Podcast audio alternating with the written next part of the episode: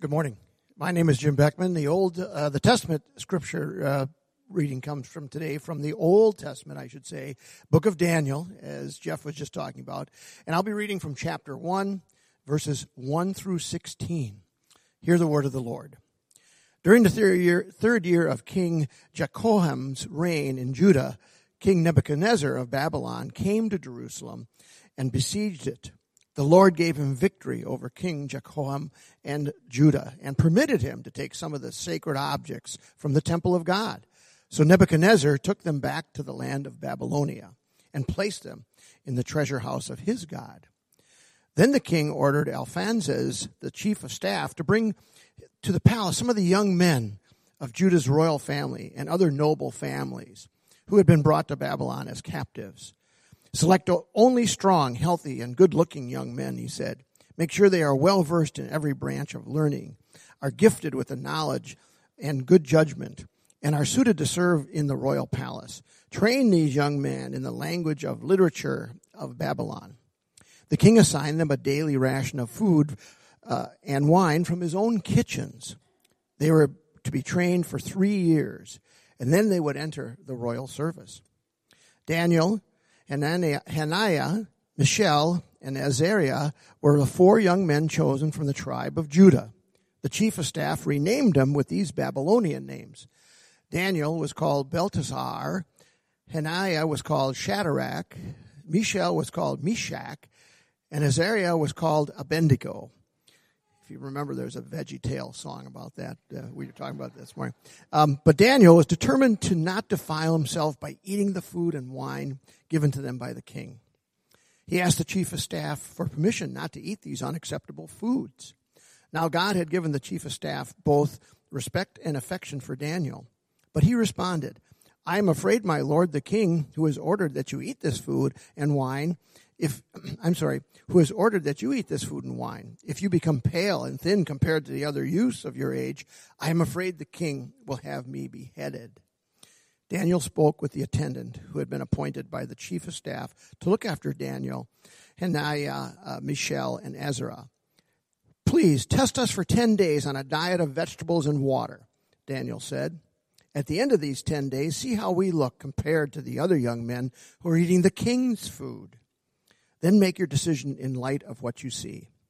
The attendant agreed to Daniel's suggestion and, and tested them for 10 days.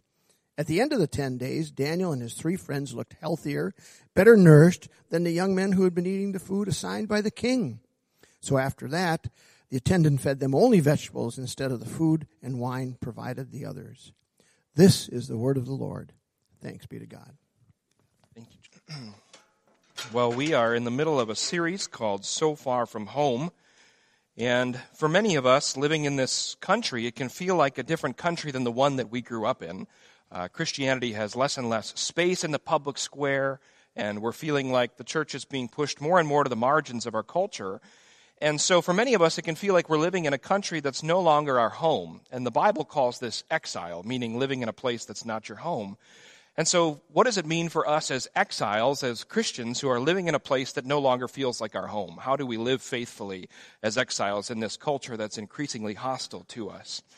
And last week, last week we looked at the exiles who lived in Babylon, these Jews who had been forced out of their homeland of Judah, who lived in the exile of this foreign nation of Babylon. And in the same way, we as Americans are living in exile, and we need to figure out how we can live faithfully as exiles. And this week, we begin to focus on practically what does that look like? How can we live faithfully as exiles in Babylon? And last week we came up with this idea of blizisting, and that's what my shirt is about. Credit to Jeff Johnson who made this shirt for me this week and gifted it to me. Um, but as exiles, we live faithfully by doing this dance of blessing the host culture, but at the same time, we resist the host culture. It's a back and forth of blessing and resisting as we forge our way faithfully as exiles in a land that's not our home. We blizist our host culture. We bless it and we resist. On February 17th, 1919, Desmond Thomas Doss was born in Lynchburg, Virginia, to William Thomas and Bertha Edward Doss. William was a carpenter and Bertha worked for the shoe company. Doss was a quiet, skinny boy who, after completing one year of high school, went to work for a lumber company. Desmond was raised as a Seventh day Adventist, and he became a deacon at his church when he was 21. In March of 1941, Desmond began working at the Naval Yard, and after the United States entered World War II, he was given a deferment. Instead, Doss chose to join the Army in 1942. Commenting on why he joined up instead of taking his deferment, Doss said, I felt like it was an honor to serve my country according to the dictates of my conscience. On August 17, 1942, Desmond married Dorothy Pauline Shute of Richmond, Virginia, before going on active duty. Because his faith forbade him to bear arms, Doss enlisted as a combat medic with the hopes of saving lives as opposed to taking them. Desmond preferred to call himself a conscientious cooperator rather than a conscientious objector. Doss explained the interplay between his faith and his enlistment by saying, While I believe in the commandment, thou shalt not kill, and that bearing arms is a sin against God, my belief in freedom is as great as that of anyone else and I had to help those boys who were fighting for it. Doss became a medic in the 307th Infantry Regiment, 77th Infantry Division. Almost immediately, Doss became the target of harassment for his beliefs. Doss observed Sabbath on Saturday and refused to eat meat. Because of this, his fellow soldiers thought Doss was a pest. They didn't think someone who refused to carry a weapon should be in the army, they viewed him as the weakest link in the brotherhood and would throw shoes at him while he prayed. That all came to an abrupt end in 1944 when Doss was awarded the Bronze Star. Doss's division fought the Japanese in the Pacific Theater, and they were fighting to liberate Guam. Doss was recognized for his meritorious service, but that was only the beginning of Doss's heroism. In 1945, Doss's company wound up in Okinawa facing a frightening task. The soldiers had to climb a steep, jagged cliff with thousands of Japanese soldiers on the plateau at the top. And this cliff was often called Hacksaw Ridge. The Japanese called this cliff the Rain of Steel because of the constant fire they would rain down on any troops attempting to take the cliff. It was in this rain of steel that Doss crawled from wounded soldier to wounded soldier, administering aid. He even improvised an evacuation of some of the wounded by dragging them to the edge of the cliff, tying a rope around their bodies, and lowering them to safety at the bottom. The whole time he was rescuing, Doss kept praying, Lord, please help me get one more. Over the course of 12 hours, Doss, Rex, Doss rescued approximately 75 men, including his captain, Jack Glover. Afterward, the commanding officer wanted to credit Doss with saving 100 wounded, but Doss estimated the number at 50, so they compromised at 75. On October 12, 1945, Doss was promoted to corporal and received the Medal of Honor for his bravery. Doss became the first conscientious objector to receive this highest of military honors. His medal reads Doss refused to seek cover and remained in the fire swept area with the many stricken carrying them one by one to the edge of the escarpment, and there lowering them on a rope supported litter down the face of a cliff to friendly hands. Desmond Doss passed away on March 23, 2006, and his incredible story of heroism is chronicled in Mel Gibson's 2016 film, Hacksaw Ridge. And I tell you this story of Desmond Doss because Desmond Doss was a man who stuck to his convictions. He entered the military, but he stuck to his convictions of not bearing arms. He kept Sabbath on Saturday and maintained a meatless diet, and he prayed regularly while getting shoes thrown at him by his buddies. He faced all sorts of harassment from his company, but he stuck to his convictions regardless. He refused to take shelter, and he saved the lives of 75 wounded men in the midst of combat. Desmond Doss stuck to his convictions. And I tell you the story of Desmond Doss sticking to his convictions because today, in our scriptures and in the first chapter of Daniel, we're going to meet four men who stick to their convictions. These four men, Daniel and his buddies, live faithfully in exile and forge a way forward as faithful exiles in this city of Babylon because they stick to their convictions. Our story begins at the very beginning of the book of Babylon. And it says, or the, the book of Daniel, and it says this During the third year of King Jehoiakim's reign in Judah, King Nebuchadnezzar of Babylon came to Jerusalem and besieged it.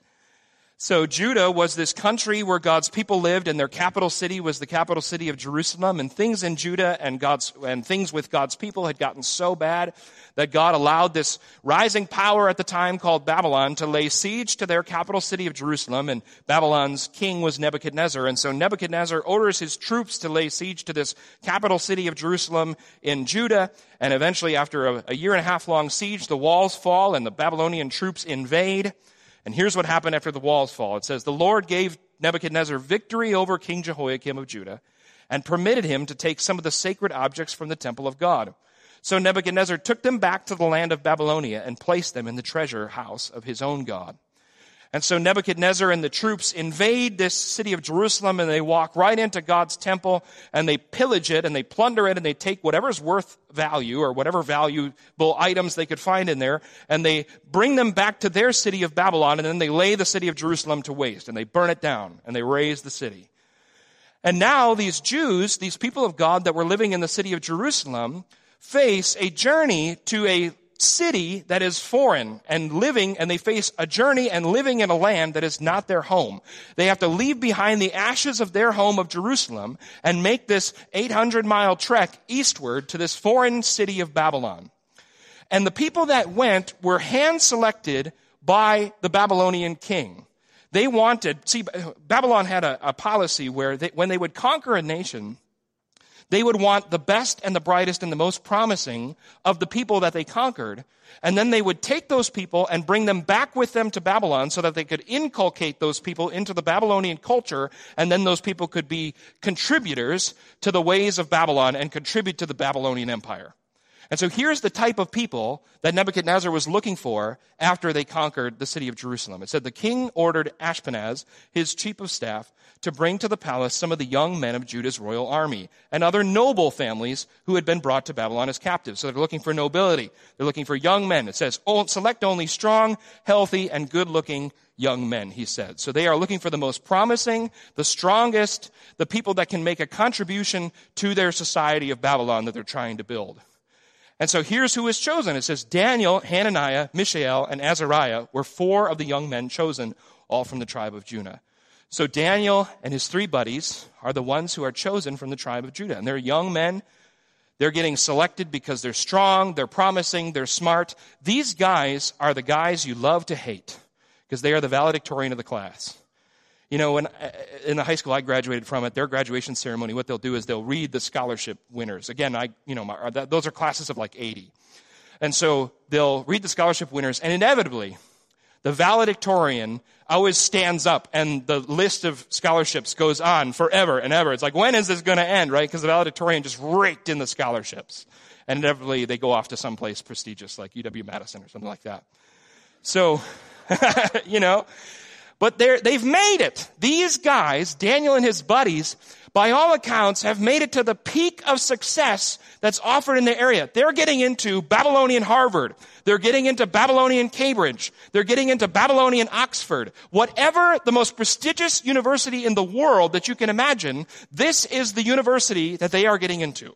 They have made it because they are getting accepted into the educational system from the preeminent nation in the world at that time.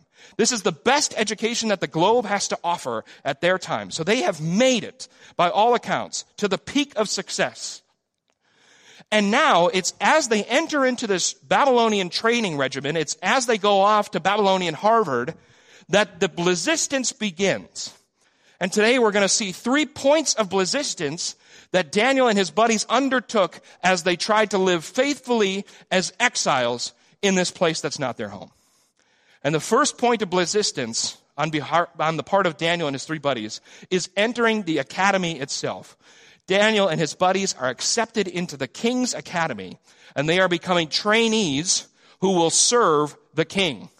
All right. So it says, it says, uh, it, as these guys enter Babylon, they are entering this training regimen and they're going to be exposed to all sorts of thoughts and all sorts of ideas that are Babylonian. And they're also going to be exposed to all sorts of thoughts and ideas that are not only Babylonian, but are in direct contrast with God's word and who they know Yahweh to be.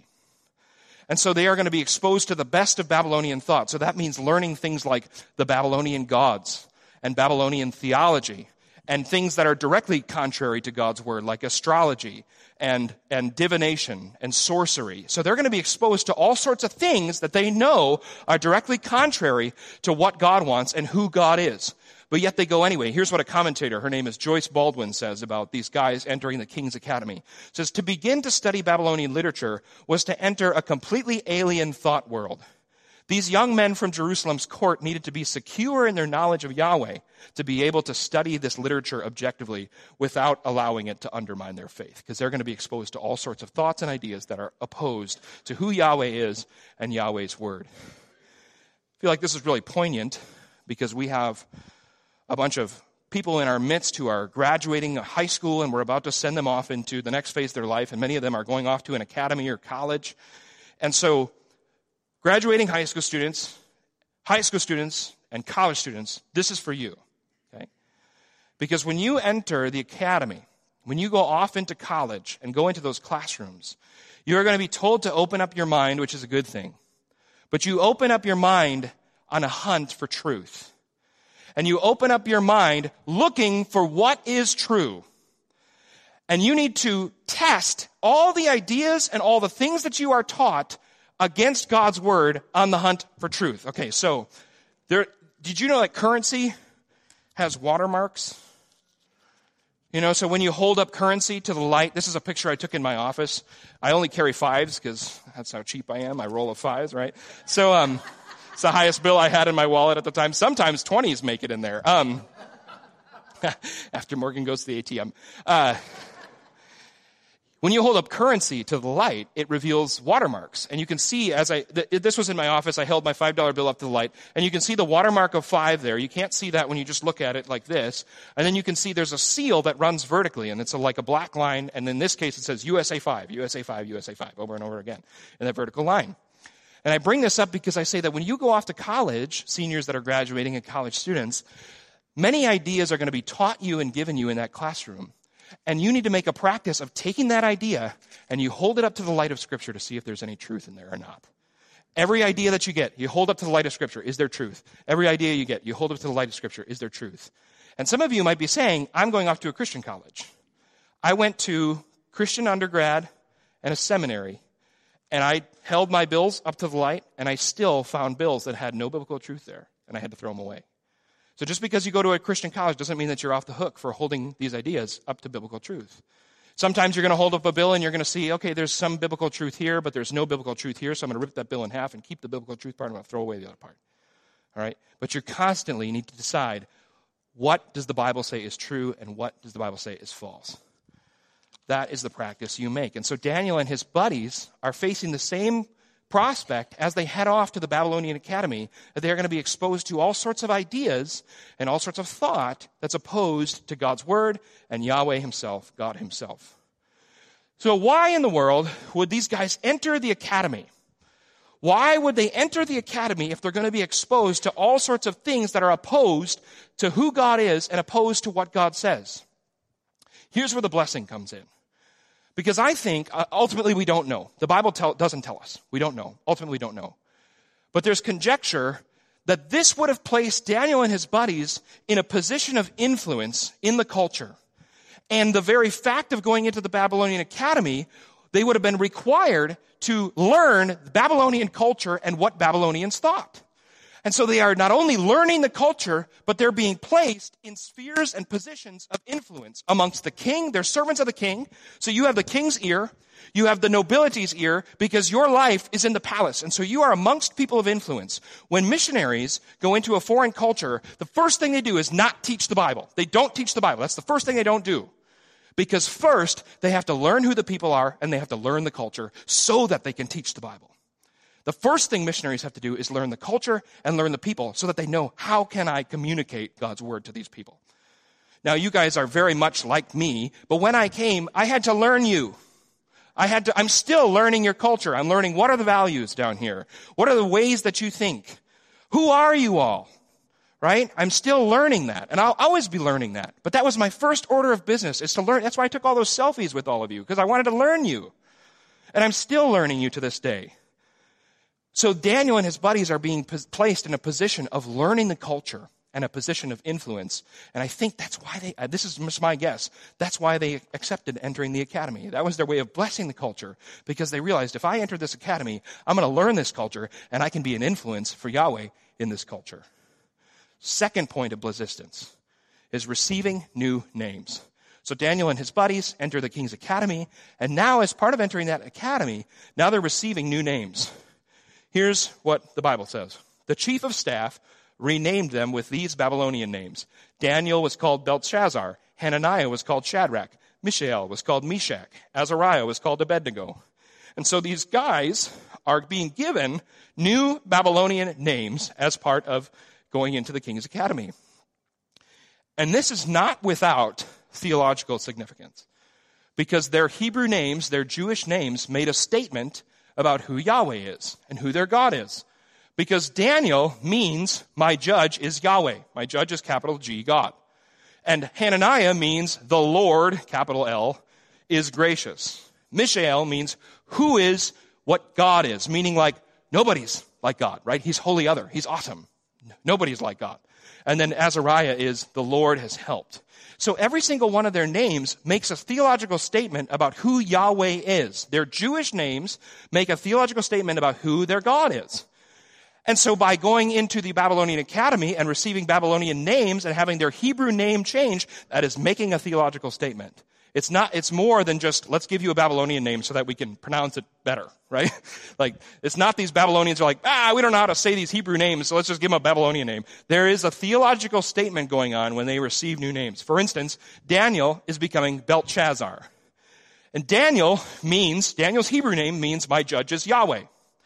But Belshazzar means may a God, lowercase g, protect his life. And so Daniel is going from my judge is Yahweh to may Bel protect my life. You see the theological difference? That a Babylonian God is now protecting his life. That's what his name, whose new Babylonian name means. So you say to yourself, why?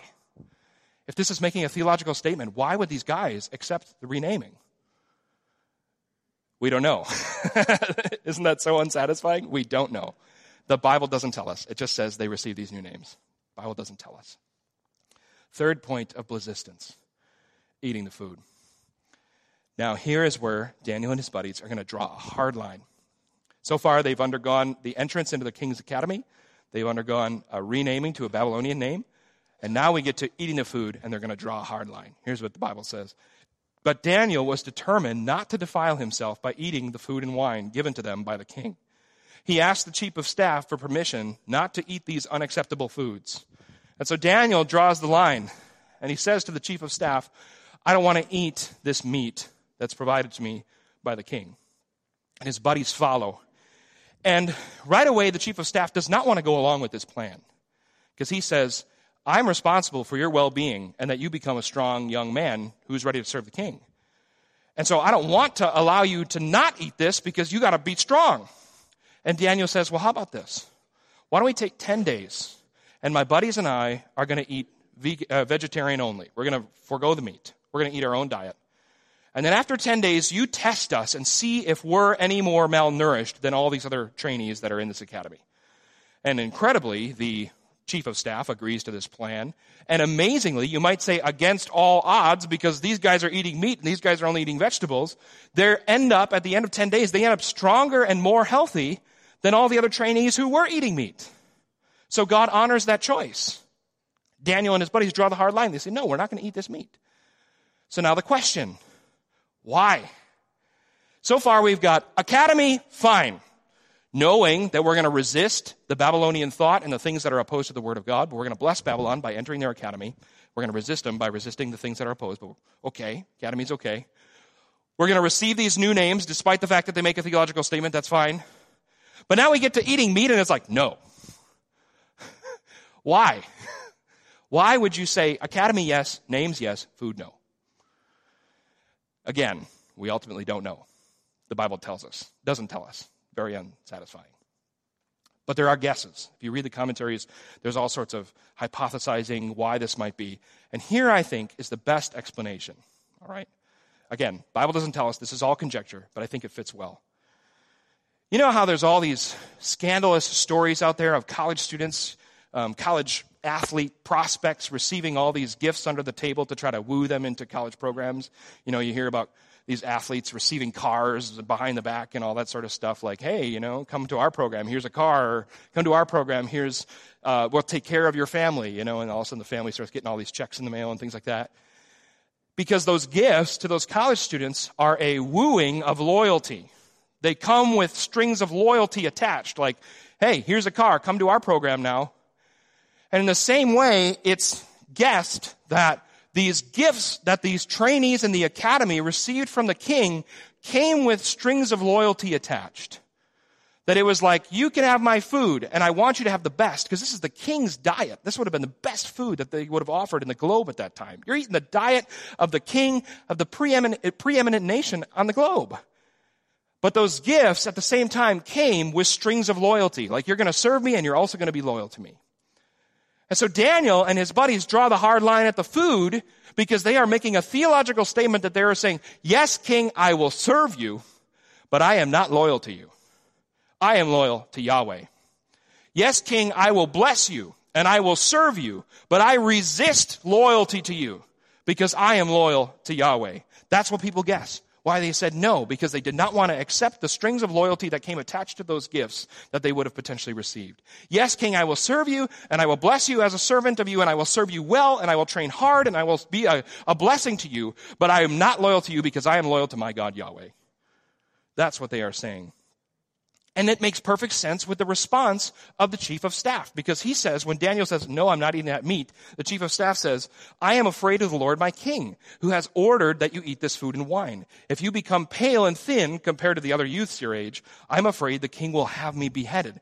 The chief of staff is thinking, if you do not accept this gift with strings of loyalty, and then it turns out that you're malnourished, not only will I be viewed as not doing my job, but the king will say to me, why did you allow those trainees to reject me? Why did you allow those trainees to make a stance of treason by not eating my food? Makes perfect sense out of the response of the chief of staff. Why did they resist the food? Ultimately, we don't know. But a pretty good guess is that it was a statement of loyalty to Yahweh and not to Nebuchadnezzar. And I show you all this because in accepting the academy and filtering out the messages and deciding what is biblical and what's not biblical, and by accepting the renaming, but drawing a hard line at the food, you see this dance that these guys are doing between blessing and resisting. How can I bless this culture, but at the same time, where do I need to resist? What can I accept in this culture, but where do I need to draw the line and say, no, what's godly in this culture, and what can I, how can I serve this culture, but at the same time, how can I not compromise my service to the King, God Yahweh? You see this dance that they're doing. And it's very frustrating that we don't get a prescription because if God had given us the reasons why these guys did what they did, that would be a prescription and we could say, okay, good. Now we can just follow the prescription and that's how we blizist. But he doesn't give us the prescription. He just shows us what they did. And I think that's God's way of saying to us, I'm not giving you a prescription. You need to forge your way forward moment by moment, hour by hour, every day, deciding where do I bless and where do I resist. That's our job, folks as exiles is trying to figure out as we live this life in this country that's not our home is how do I bless, but at the same time, how do I resist moment by moment? Desmond Doss was a man who stuck to his convictions, and you see how he did that dance of resistance. How he blessed his country because he believed so strongly in freedom, so he signed up to be part of the military to serve that agenda of freedom. But at the same time, he resisted by not bearing arms.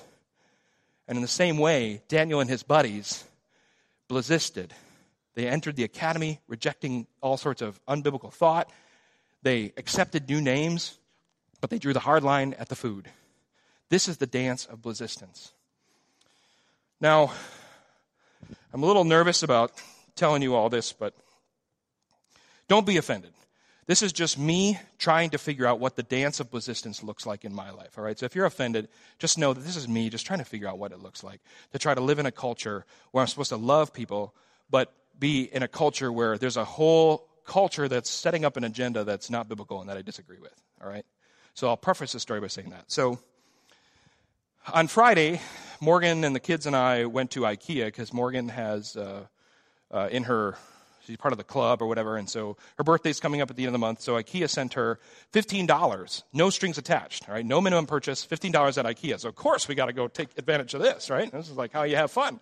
Um, so we're walking up to IKEA on Drexel Avenue and, um, and I'm hearing over the, you know, the message as you walking in like, welcome to IKEA. And then they, and then they mention, um, because it's June, you know, a portion of our proceeds are going to um, pride and LGBT rights. And I'm right away now I'm going, you know, like that's frustrating just hearing that. So I'm frustrated that I'm hearing that a portion is going to something that is unbiblical. And I walk in, and over here is the um, play area for kids. And Bryn's never been in the play area yet. And she's kind of eyeing up the play area. We're like, you want to go in there? And she's like, yeah, I might. So we go over and, and there's a, a, a, measuring stick and you have to, the two requirements to be in the play area, play area are you have to be within a certain range of height and you have to be potty trained. So check, check, obviously, right? So, um, So we're checking Bryn in, and this wonderful woman comes up, and she is welcoming, and she's instilling all sorts of confidence in you that like they'll take good care of your children. And I'm looking in, and I'm seeing it's clean, and you know there's no fires or drug usage. So I'm like, this is probably really safe. So you know she's instilling confidence, and then I look at I look at her lanyard that's holding her name tag, and here she has a pin, uh, a rainbow pin. And again, I'm just so frustrated when I see that, and and and in this moment, I'm welling up with a lot of resistance. Resistance is no problem for me in this minute, all right? Like, no problem, right? And I'm wanting the, the emotionally satisfying thing for me in that moment would have been to ask this woman, Are you required to wear that pin or not? Because I'm really hoping that the answer is no, it's optional, right? That's what I'm really hoping. So I'm, I'm formulating the question in my mind and I'm starting to picture like asking her. And then if she says yes, what would be my response? And again, resistance in this moment is no problem, right? So this woman is happily accepting my child and accepting and, and instilling all sorts of confidence in me that she will take good care of my kid. And then it hit me in that moment. And I'm like, were I to ask this woman what I want to ask her, I would be playing into a preconceived narrative about Christians that our culture has as hateful, angry bigots um, who are closed minded and flat out just jerks. Um, and it also occurred to me in that moment, Bill, you're not mad at this woman. You are frustrated at a culture that feels the need to virtue signal or line up and pay homage to this lowercase g God. You're not mad at this woman. In fact, Bill, you are called to love this woman, and this woman is happily accepting your daughter into her care. And were you to ask that question, you would just you would do you know tremendous harm to what we're trying to do here. So I smiled and I said, Thank you for taking care of my child. Drop off and we leave. And of course, the resistance is still going inside of me, right? But I tell you that story not to say that this is some sort of prescription or not to say that like what I did in that moment was super virtuous. But I tell you the story to see this is me wrestling with the dance of resistance. How do I resist what I know is unbiblical and ungodly? And at the same time, how do I bless the culture that I'm living in? And I decided in that moment that I need to bless by simply saying, thank you for caring for my child. That is what I'm wrestling with as an exile, along with all of you. And that's what our calling is as exiles, is to resist. We bless and we resist. Let's pray.